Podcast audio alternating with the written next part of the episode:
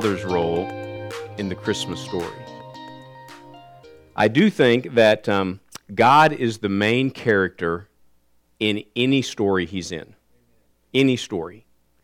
The Father, the Son, and the Spirit, the three of them are the main story in all the stories in the Bible. Sometimes they get crowded out of the Christmas story. Not so much of the Son, but the others get crowded out of the Christmas story at times. The wise men, the shepherds, King Herod, Mary, Joseph, even a little bit later, Simeon and Anna, the star, the manger. They all seem to take center stage at times. They're, they're what you see on the Christmas cards, they're what you see in the nativity scenes, and sometimes they move to the center of the stage. And so for the next few weeks, we want to put God back in the center of the stage for the Christmas story. All those people are just supporting actors and actresses. All those objects are just props in God's story. The main character is always God. Could the Christmas story have happened without the angels? Yes. Could the Christmas story have happened without the shepherds and the wise men? Of course.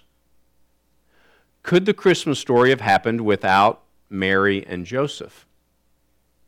Yes.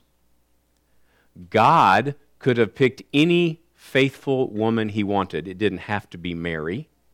He could have picked a faithful woman named Sarah or Ruth or Elizabeth.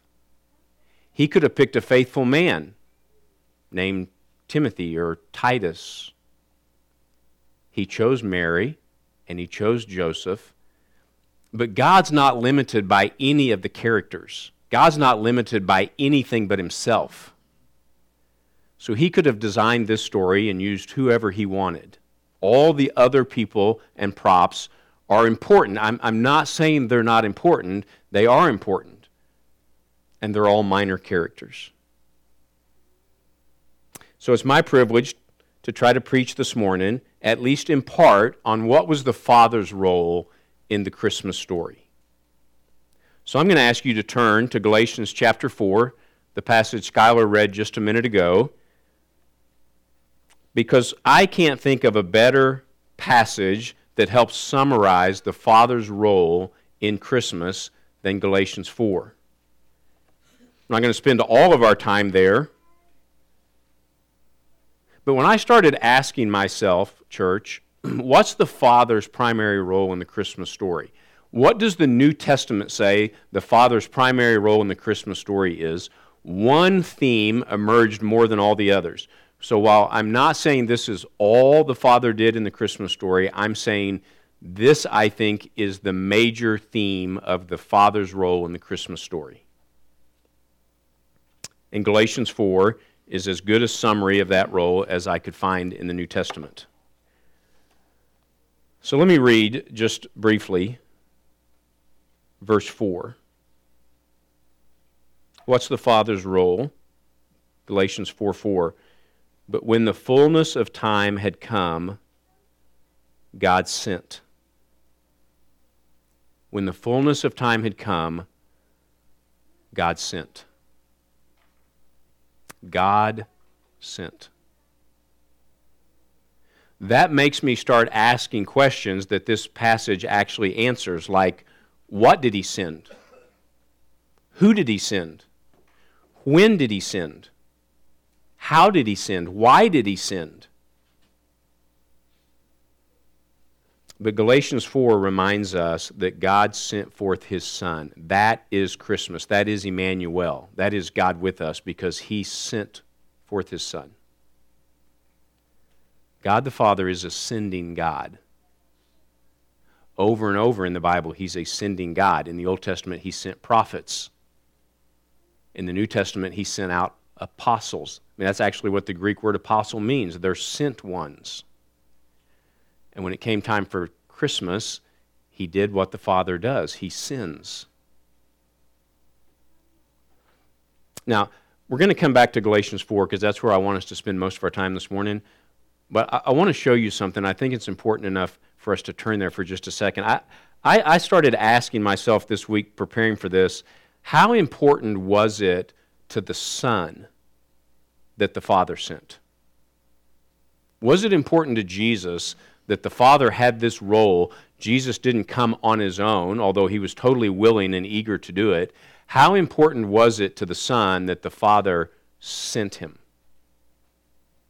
How often did Jesus speak about the Father sending him? Was it just something he mentions once or twice in his three year ministry? Or was the Father sending him something that Jesus came back to over and over and over again? let, me, let me just summarize um, how often he says it in John's Gospel. You may not have caught this. 39 times in the Gospel of John, Jesus explicitly, directly says, The Father sent me.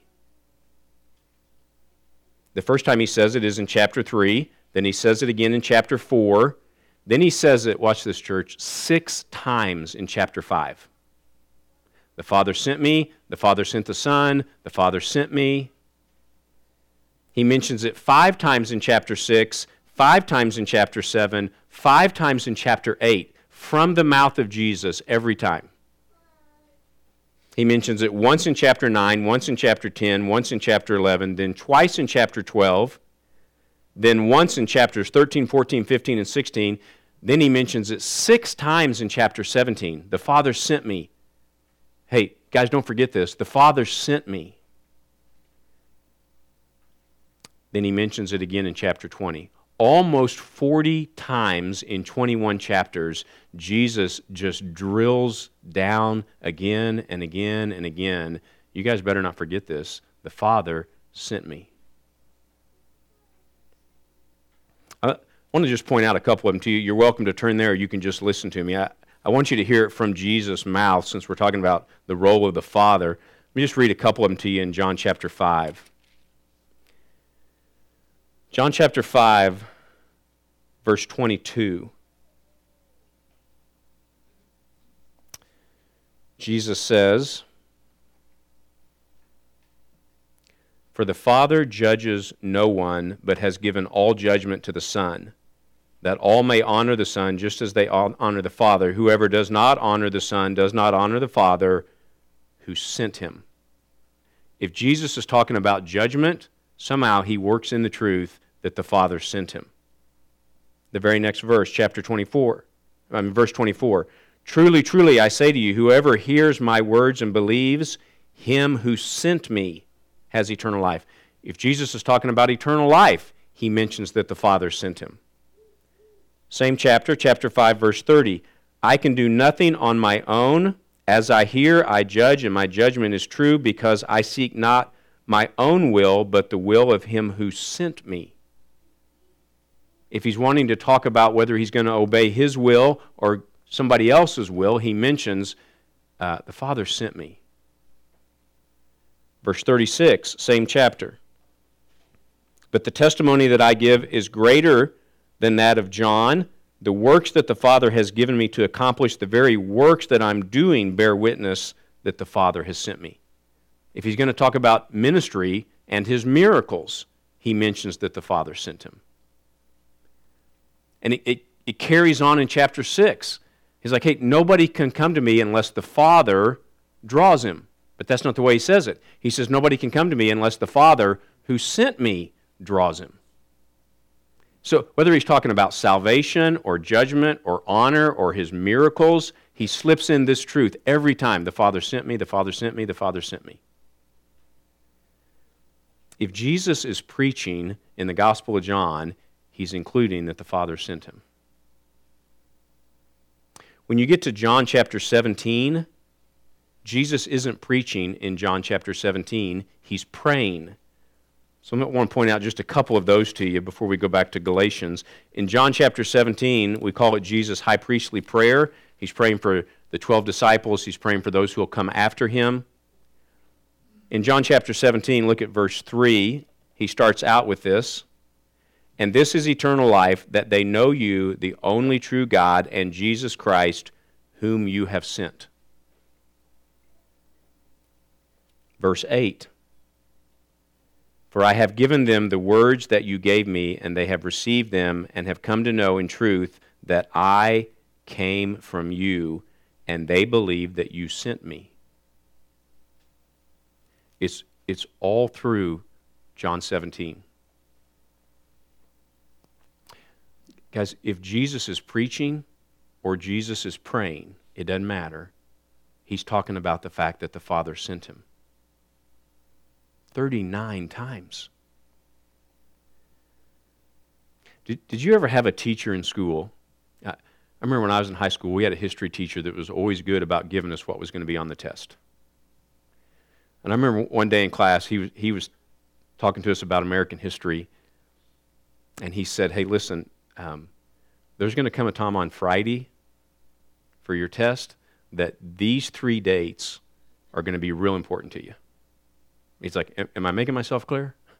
These three dates you're going to want to know on Friday. What happened on these dates and the dates are going to be really important to you.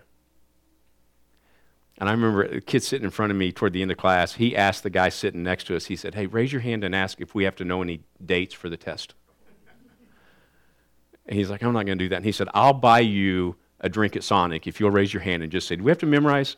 And his response was, How big?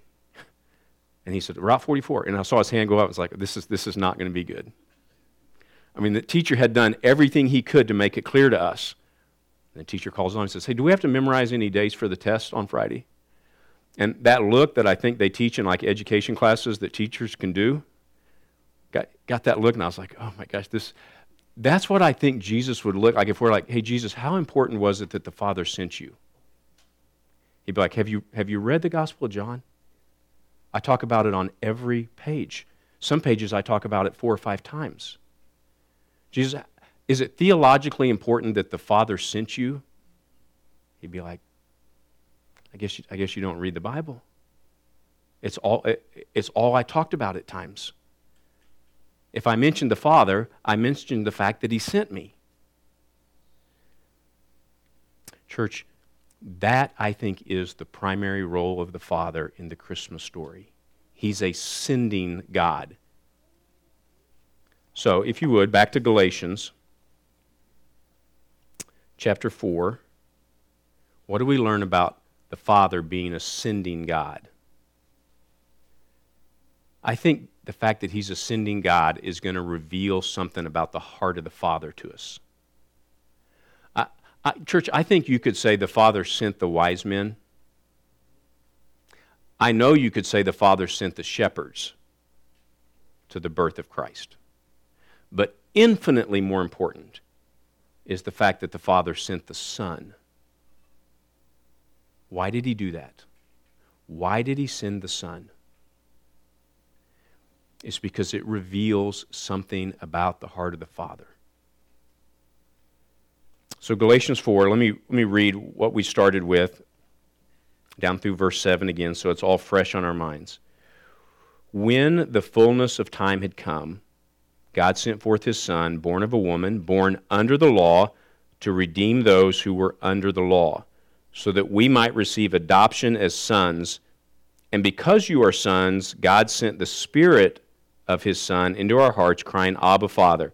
So you are no longer a slave, but a son, and if a son, then an heir through God. Let me try to divide these verses up just for a few minutes this morning. Um, let me give you kind of four things to hang them on, and I'm going to take these in the order that they come in the passage. I want to talk about when God sent. I want to talk about who God sent. I want to talk about how God sent and why God sent. So it's when, who, how, and why, because that's the order Paul takes them in in Galatians 4. And all of them are important. So just briefly, each one. First of all, when did God send, verse 4, when the fullness of time had come? What does that phrase mean, when the fullness of time had come? People have speculated why, why did God the Father send that moment, that year, to send his Son? Some have said maybe it's because Israel had finally abandoned idolatry. All through the Old Testament, Israel was just, they worshiped idols, idols, idols. And when God finally sent them away toward the end of the Old Testament into Babylonian captivity, when they came out of Babylonian captivity, they seem to have been done with idols. And some historians have said maybe God said, now's the time, the time has reached its fullness because the idols have been cleared out of Israel, and so now I'm going to send the Messiah because they're not packed full of idols anymore. Others have said maybe God thought now the time was full because the Greek language had spread all over that part of the known world, and so there was a common language that would help spread the gospel.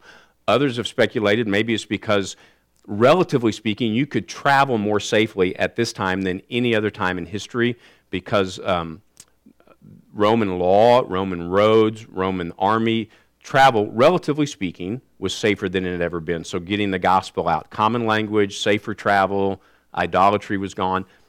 Maybe that was part of it. We don't know. All we know is that God said, now. The fullness of time had come. It makes me wonder why didn't the Father wait till now? Why isn't our lifetime when the fullness of time had come and he sent Jesus? If we were doing it, that might be when we would pick it. I mean, if it's common language and safety of travel so the gospel can spread, why wouldn't now be the fullness of time with mass communication and a connected world? If God had waited till now to do it, he literally could have broadcast live the crucifixion of Christ all around the world and broadcast live the resurrection of Christ all around the world. I mean, just put it all online as it happens, broadcast it, and people watch it. Why isn't now the fullness of time? Well, it's because God, God doesn't let a committee make this decision, He makes the decision. A sovereign father decides now, not yesterday, not tomorrow, not last year, not next year. Now is the fullness of time.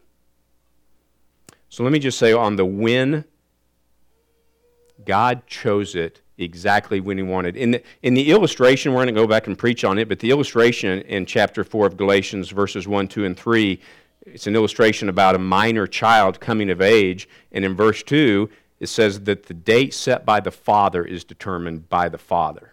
The father determines when the minor child becomes an adult. And then he says, just like that, God the Father picked the time, and it was in the fullness of time. He, he picks. Do you realize that after Adam and Eve sinned in Genesis 3, God announced that help would be coming? All the way back in the third chapter of the Bible, God said, You guys have blown it, but help's coming. In Genesis chapter 3, verse 15, God announced that the offspring of Eve someday would bruise the head of Satan. Help's coming. And then, guys, the years just roll by, and that that one who's going to crush Satan didn't come and he didn't come and he didn't come. Thousands of years roll by because God says it's not time yet. The fullness of time hasn't come. So the centuries just roll by. The promise still stands from Genesis 3, but the Father's not doing it yet. And then finally, God looked to his son and said, Now. Now. And he had a totally eager and willing son who said, Yes, Father, now. But God had planned this all the way back before the creation of the world. God knew he was going to have to send his son. It makes me realize that during creation, when God was creating this world, this earth, he knew as he created it, this is the spot, this is the dirt that's going to hold the cross in place. This is the spot and he created it anyway. This is the spot. Because I'm going to send my son one day when the fullness of time comes. Let me just remind you that the Bible also says there'll come a time at the end that he's going to send his son again. He got to decide the perfect time when he sent him the first time, and he will decide the perfect time when he sends him the second time. We get the privilege, church, of living between those two sendings. We're sandwiched between those two sendings. He has sent him the first time when the fullness of time arrived, and he will send him again. So when? Well, verse 4 says it's when God said, now. Second question who God sent?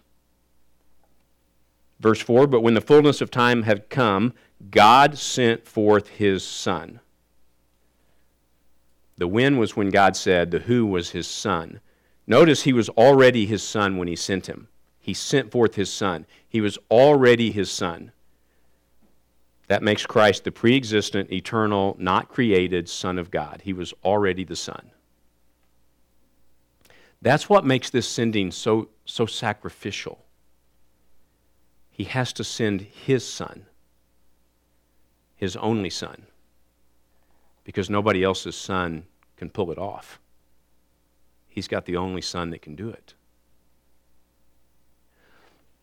I, I remember thinking years ago what it would be like if a king or a prime minister or a president, in our case, when a leader of a country has to make a very difficult decision and go to war.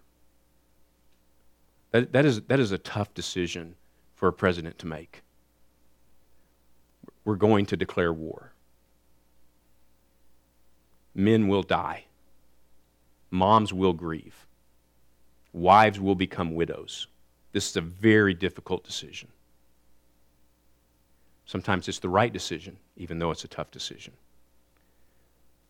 But what if any time our president decided to go to war, what if the Constitution of the United States declared that his son or daughter, if he declared war, had to be the first soldier on the battlefield? And if your son or daughter is not going to be the first soldier on the battlefield, you can't declare war. As long as your son or daughter is between 16 and 60, he or she literally has to be the first boots on the battlefield. Because then the president's deciding do we storm the beaches of Normandy? Is, is that what we're going to do? And he wrestles with it, and it keeps him up all night, and he finally decides yes. And then they say, But remember, Mr. President, the Constitution says your son has to be the first one off the boat. I mean, when that door lowers on the boat, your son is the first one on the beach. Now, do you still think it's a good plan? Do you still think it's, it's the right thing to do? Because if you do, let's get your son and get him on the boat. Because somebody's son has to be the first one. Somebody's son has to be the first one on the beach. And it has to be yours, then everybody else's can be second, third, and fourth. God knew exactly what this plan would cost. It has to be my son. My son's the one that has to leave heaven and go be treated like that. And he said, Yeah, I do, th- I, do, I, do, I do think the plan's still worth it. I do think the plan's still right, even though it's going to cost me. You know, once in a great while, church, somebody will do some heroic act, some sacrificial act, that brings you to the place that you never question their love for you again. Doesn't happen very often. If you had a neighbor run into your home while it's on fire and carry your daughter out wrapped in a wet blanket, and your neighbor got second degree burns all over their body, and all your daughter got was cold and wet because the wet blanket totally kept her safe, and your neighbor now is just burned you're done questioning your neighbor's love for your family. You'll never question it again. Can I just remind you do not question the Father's love. What he did in sending his Son should eliminate all questions about whether he loves us. If he's not willing, I mean, if he's willing to not spare his own Son, will he not also give us graciously all things we need? So, when is when God decided the fullness of time. The who, he had to choose his own son, and he sent his own son forth. Number three, how God sent. When God sent, who God sent, how God sent. This is the end of verse 4. It's also important.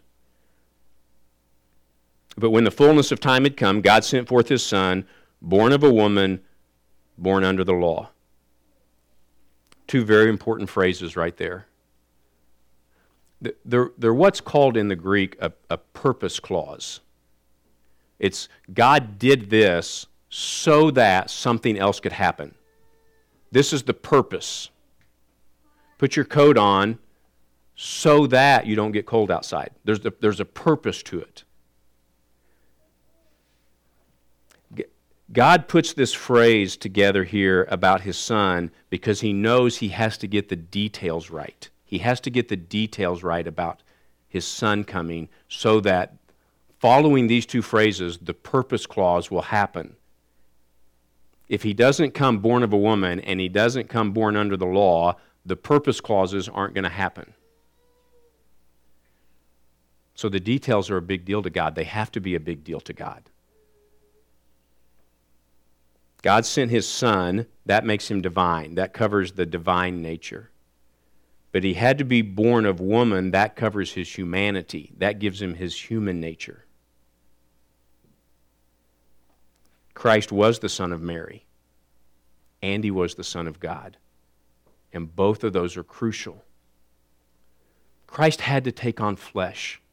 We celebrate it at Christmas, but that's a mind blowing thing when you think about it eternal, almighty God taking on flesh. But he had to take on flesh, he had to be a man in order to take man's penalty. You can't be a substitute for man unless you become man. But he also had to be God so that he could be perfect and sinless. Otherwise, his sacrifice wouldn't cover us. So he had to be man to take our penalty, but he had to be perfect to take our penalty perfectly. So that phrase that he came born of woman is huge. That's how God sent him. He'll, he'll burst onto the stage as a man through his mother. But it also says he was born under the law. That's also another detail that God has to get right in order for Christmas to work. He had to understand the law, he had to obey the law, he had to fulfill the law. He had to come under the law. And then, watch this, he had to succeed where every other man before him had failed. And every other man after him will fail. He had to obey God's perfect law perfectly 24 7 his whole life. And he succeeded where all of us have failed. He was born under the law, God's righteous demands, and he kept them perfectly. Only then could he die for our sins. If he didn't keep the law perfectly, then he would die for his own sins. How did God send? Born of woman, born under the law. Church, God's high demands demanded that God get the details right in sending his son. So the when is when God said the fullness of time came. The who in his sending was sending forth his son. The how was getting the details right, born of a woman, born under the law. Now he's set to do what he can do. Which gets us to the final one, and probably the one that is most important to us. Why did God send? If God's role in the Christmas story was to send, send, send, Send wise men, yes. Send shepherds, yes. Send angels, yes. But send his son. Why did he do it? Well, that's what the next few verses talk about. Let me just remind you what he said. In the fullness of time, God sent forth his son. The details born of a woman, born under the law. And because all of that was right, you get to those purpose clauses. He did it to redeem those who were under the law so that, the second purpose clause, we might receive adoption as sons. God did this, He sent, so that verse 5 says we could be redeemed. He could buy us back. No Christmas, no redemption. No Christmas, no rescue. We needed redeemed. We needed bought back. We needed rescued from sin. We needed rescue from sin's consequences. We needed rescue from sin's power. We needed rescue from sin's penalty. And God had to look to the Son and say, I need to send you because there are people I love who need to be redeemed, and none of them get redeemed unless I send you. That's the purpose. I want to redeem these people. But he's not done when he just is, is done redeeming us, because at the end of verse 5, he says, I want to redeem them so that I can adopt them. I can't adopt them unless I redeem them. I can't redeem them unless I send you. But if I send you, I can redeem them from their sin, and then, because of the redemption bought at the cross, I can now adopt them into my family. I can only adopt redeemed people. Guys, you're not a part of God's plan. You're not a part of God's family. You have nothing to do with God's family until He redeems and adopts you. You're not a part of His family automatically. As a matter of fact, you're automatically not a part of His family. And me too, till He adopts me. I don't belong in His family on my own. I get in on the holiness of Christ. I get in on because He redeemed me. So He sent so He could redeem so that He could adopt. I want to be adopted. I need to be adopted. That's why God sent, according to Galatians 4.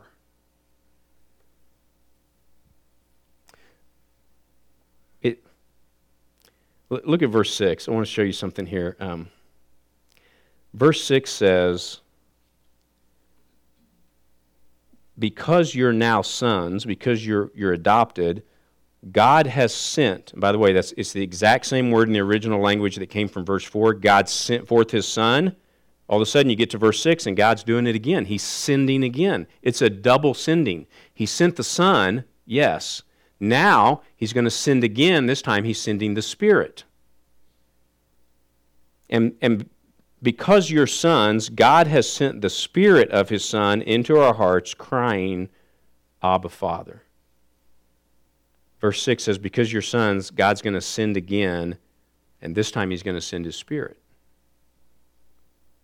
So the Father sent the Son so that I could. Now, watch this. God, the Father sent the Son so that I could have the position of adoption, I could have the status of adoption, I could have the privilege of adoption. But there's a chance, even in our world, that a child could be adopted and then never really have a close relationship with his adopted father. I mean, that, that could happen. You could be adopted and have the privilege and status and position of being an adopted son and never truly experience a close relationship with your adopted dad. So God's like, I'm not done. I am adopting you. I sent my son so you could be adopted.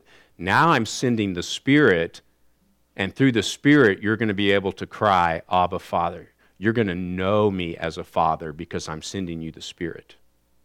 So he sent the Son so you could have the status of adoption. He sent the Spirit so you could have the experience of adoption. He is my Father. The Spirit comes and says, Listen, you're not going to be adopted and not feel like an adopted child. I'm going to make sure you know me as Father. Yes, I'm Creator. Yes, I'm Judge. Yes, I'm God. Yes, I'm King of Kings and Lord of Lords. But I'm also your dad. And the Spirit is going to help tie that together so that you personally experience what real adoption is like. So he sent the Son to adopt us. He sent the Spirit so that with the Spirit's help we could cry, Abba, Father. It's a personal title that a young child would call his or her dad. This makes it real. This makes it personal. This makes it close.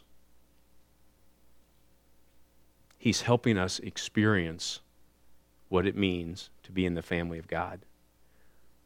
Guys, the Christmas story, it's like one domino falls so that all these other dominoes can fall.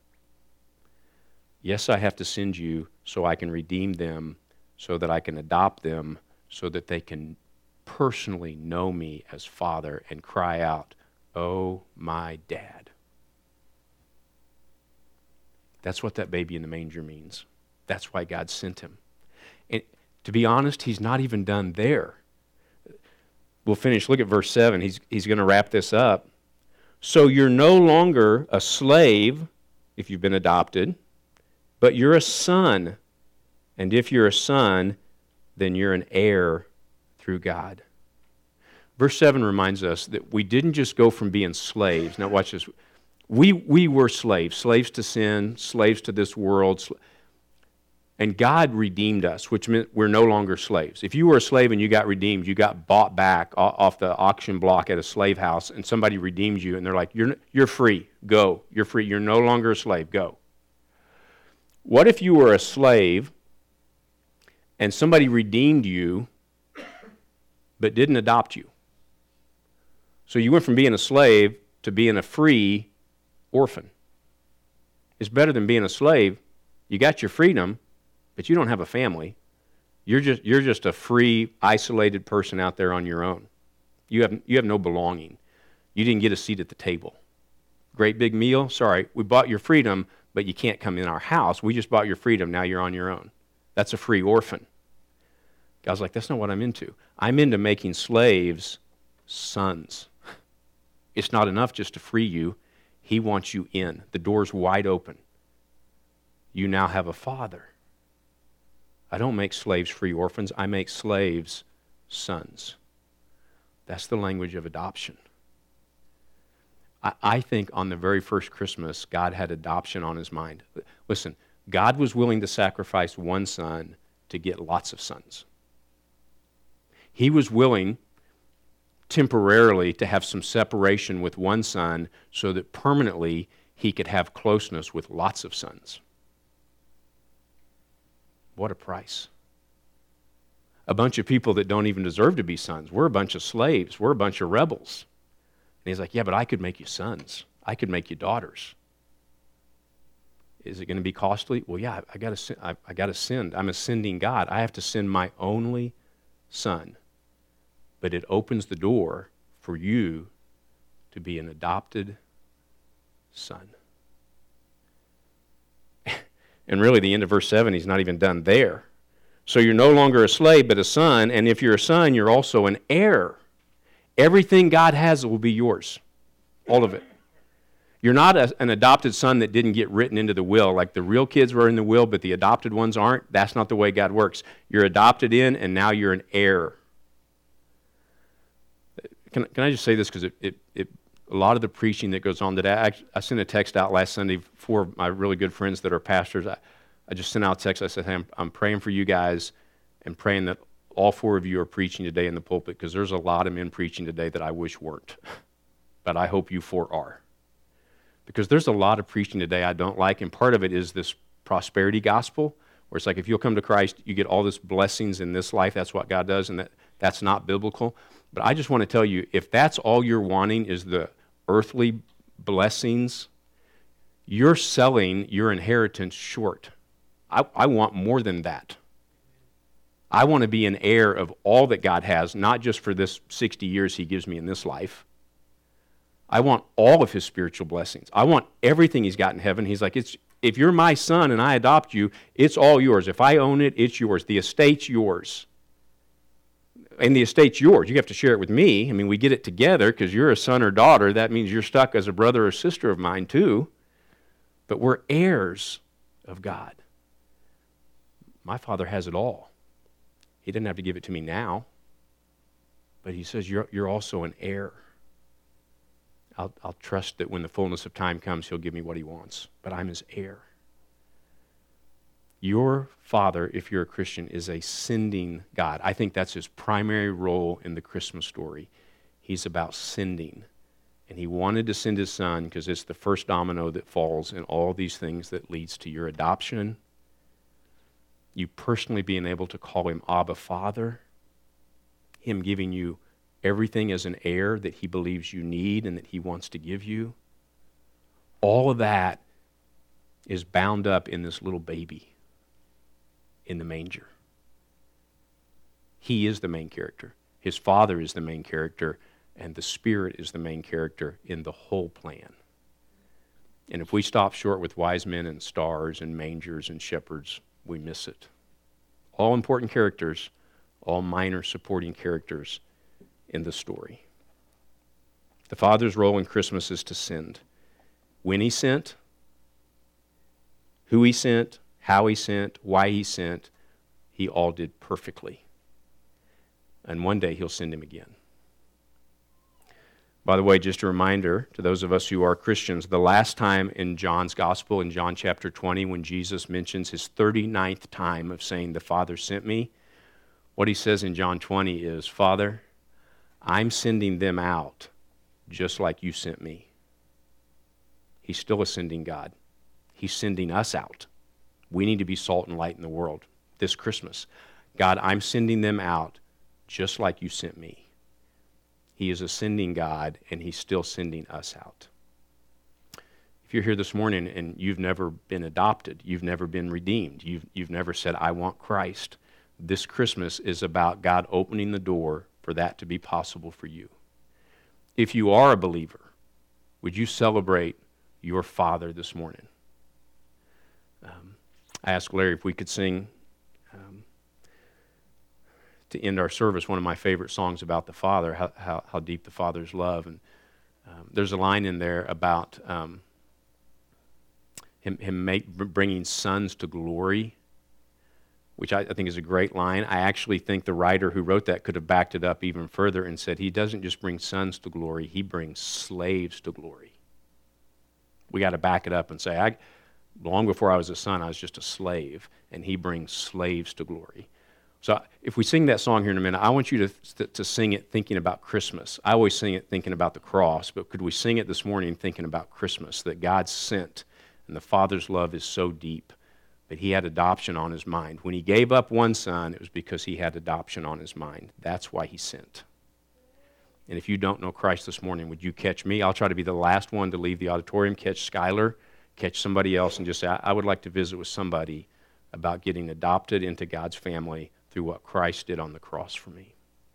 Father, I thank you for the privilege, the immense privilege of getting to talk about the Father's role in Christmas this morning. I, I pray you're pleased with what I said. I pray that it is accurate. I, I couldn't really talk about anything else after reading through John this week and seeing how often your son mentioned your activity. You're sending, sending, sending. He just kept hammering it home.